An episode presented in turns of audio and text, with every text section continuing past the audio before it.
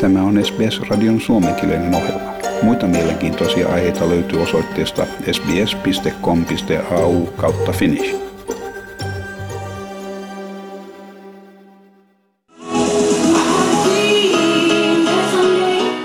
Valkoisia rantapalloja kantavat esiintyjät tanssimassa Melbournen lentoasemalla. Loren Young ja hänen kaksivuotias tyttärensä ovat ensimmäisiä matkailijoita lähtöselvityksessä. Yeah, it's amazing. Yeah, it's been long, um, long time, so really looking forward to it. Matkanjärjestäjä Claudia Rossi kertoo kokeneensa tiedustelujen huipun Uuden-Seelannin matkailukohteista, kun kuplasta aluksi ilmoitettiin. Hän sanoi, että monen matkailijan vielä ollessa varovaisia heidän mielenkiintonsa tulee lisääntymään luottamuksen kasvaessa matkailukuplan kestävyyteen. Our travellers have been uh, burnt a little bit and want, are not prepared to just rush in and be the first ones to do things. They want to see that those borders are going to remain open. Uusi-Seelanti toivoo australialaisten matkailijoiden tuovan maahan tänä vuonna turismivaroja yli 920 miljoonan dollarin edestä. Samaisen reitin arvo ennen pandemiaa edusti noin 2,5 miljardia dollaria vuosittain molempien maiden talouksille.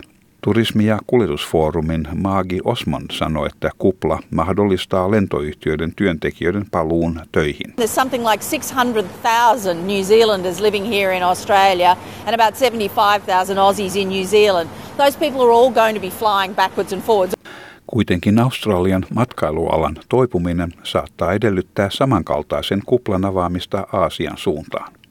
Tavallisena vuotena noin 1,3 miljoonaa uusseelantilasta matkailijaa vierailee Australiassa kuluttaen matkansa aikana noin 2000 dollaria henkilöä kohden. Kiinasta saapuvien matkailijoiden määrä on suunnilleen sama. Erona kuitenkin on, että kiinalaiset käyttävät suurin piirtein 9300 dollaria henkilöä kohden, joten kiinalainen matkailua on noin viisi kertaa kannattavampaa. Maagi Osmond kertoo toivovansa uusien kuplien kehittymistä.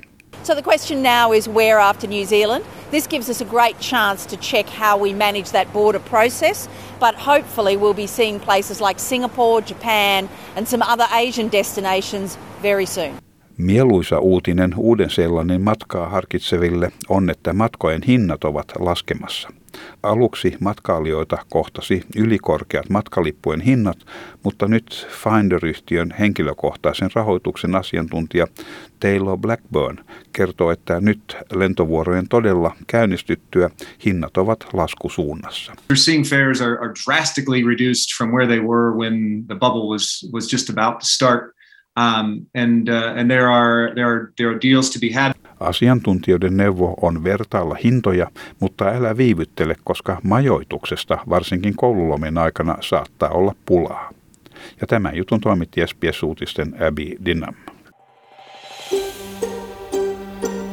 Haluatko kuunnella muita samankaltaisia aiheita?